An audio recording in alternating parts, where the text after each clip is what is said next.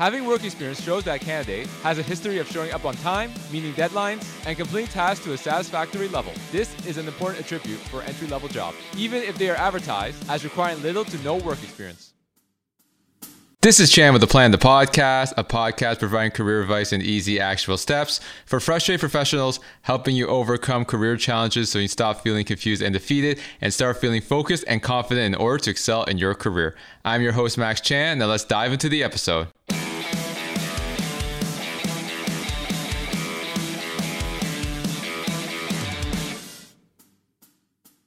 When I graduated from university, I was excited about my job search. I had my resume in hand, ready to start applying to jobs and start making some real money for the first time in my life.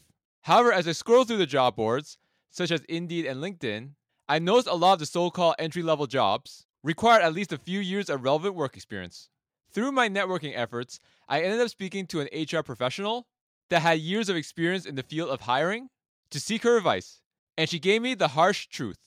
No employer is going to hire a new graduate with no relevant work experience and just has a degree to show for the four years that they've been at school. I did end up changing my strategy and was able to get a combination of work experience through an internship and a few small contract jobs to build up my experience and then started applying to full time entry level jobs. And the experience that I was able to gain through the internship and the small contracts eventually helped me get my first job in my desired field of marketing. But again, this goes back to the question Are entry level jobs really entry level? That's the question that we'll explore in this video. While these jobs are perceived as requiring little to no prior work experience, as I learned firsthand, this is not the case. And I'm going to break down seven reasons why entry level jobs are not truly entry level. The first is job market competition.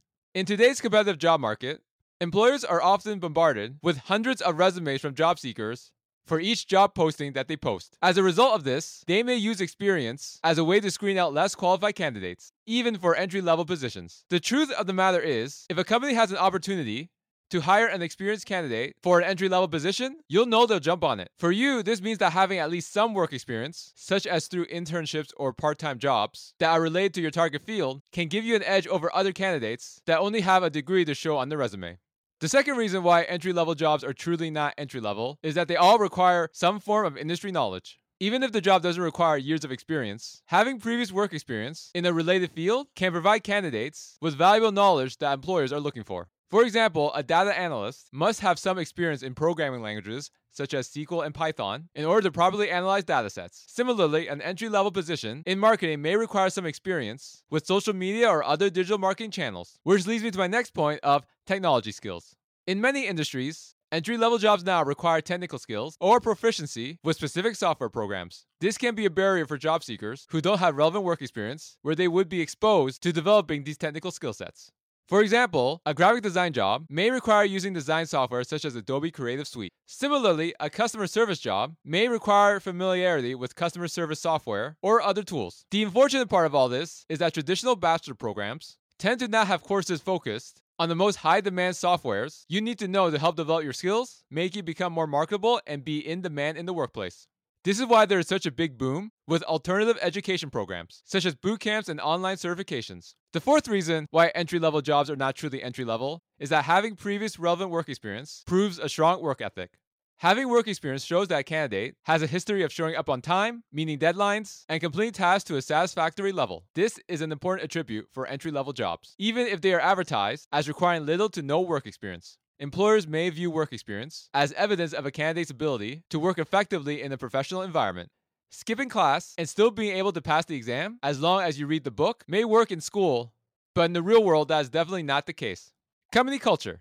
Having previous work experience can demonstrate an understanding of company culture and can help candidates better integrate into a new workplace. For example, how to navigate office politics or how to communicate effectively with colleagues can be beneficial for entry level employees. In addition, having some work experience can help you better understand what you're looking for in a workplace and what kind of company culture can be a good fit for you. The unfortunate part of the education system is that it's very individual based, not team based. For example, courses that are lecture focused tend to focus on you taking notes, studying and understanding the concepts, and doing assignments and exams on your own. If your course is smaller, yes, you may have one group presentation for the semester, but overall, the majority of the work is individual based, not team based. From my experience, a lot of the work that you'll be doing in corporate will require assistance and collaboration from others. And number six, reduce training costs. Hiring a candidate with previous work experience can reduce the time and resources needed for onboarding and training, which can save the company money in the long run. This is especially important for entry level jobs, where training can be a significant cost for employers.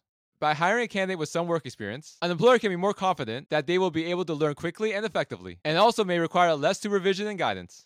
The reality is that your manager has to oversee not only you, but other people on your team, on top of doing their own work. So there's only so much time the manager can give you when it comes to providing guidance. So when they review your resume, or based on how they perceive you in the interview process, if they realize that it may take a lot of time to help you get ramped up, they may decide to go with someone else. And the number seven reason why entry level jobs are not truly entry level combines all the six other reasons that I have already highlighted. At the end of the day, the main job of the hiring manager is to reduce risk. Hiring a new person is always risky and can be costly if it's not the right fit. Although there's never a 100% success rate of a new hire working out, by hiring a candidate with previous work experience related to the role that they're looking to hire, it greatly reduces the risk of a bad hire when compared to hiring someone that's unproven that will require additional training and guidance in order to get up to speed. For example, if you have some work experience in customer service, you may be more prepared to handle difficult customer interactions compared to someone that's fresh out of school with no work experience and has never dealt with difficult customer interactions. In conclusion, while entry level jobs may be seen as requiring little to no prior work experience, the reality is that many of these jobs do require some level of experience and skills. The truth is, if I was an employer and had a choice between two candidates, and one was an unproven grad with no work experience, and another candidate had at least a couple of years of work experience, and is well versed in the skills that I need to perform the job, the unproven grad has no chance. That's just how the job market works. So, to increase your chances of getting an entry level job, it's important to gain as much work experience as possible through internships, part time jobs, to demonstrate to the employer that you have the skills and knowledge to succeed in the role. And not only will gaining work experience in alternative ways can increases your chances of getting that entry level job, it will also help build your professional network and help you gain valuable references to make your next job search easier as you advance through your career. If you found this content helpful, make sure to like and subscribe, and I'll see you next time. Thank you so much for listening. And if you found this content valuable, here's three ways I can help you achieve your career goals for free. First, subscribe to this podcast as I post two episodes a week. Number two, leave a five star review as this helps build the credibility of the show so we can gain access to more influential people to interview and bring those lessons to you to help elevate your career. And number three, connect with me on social media. There's a link in the show notes for you to click on that compiles all my active social media accounts, making it easy for you to find me and connect with me. Thank you again for listening, and until next time.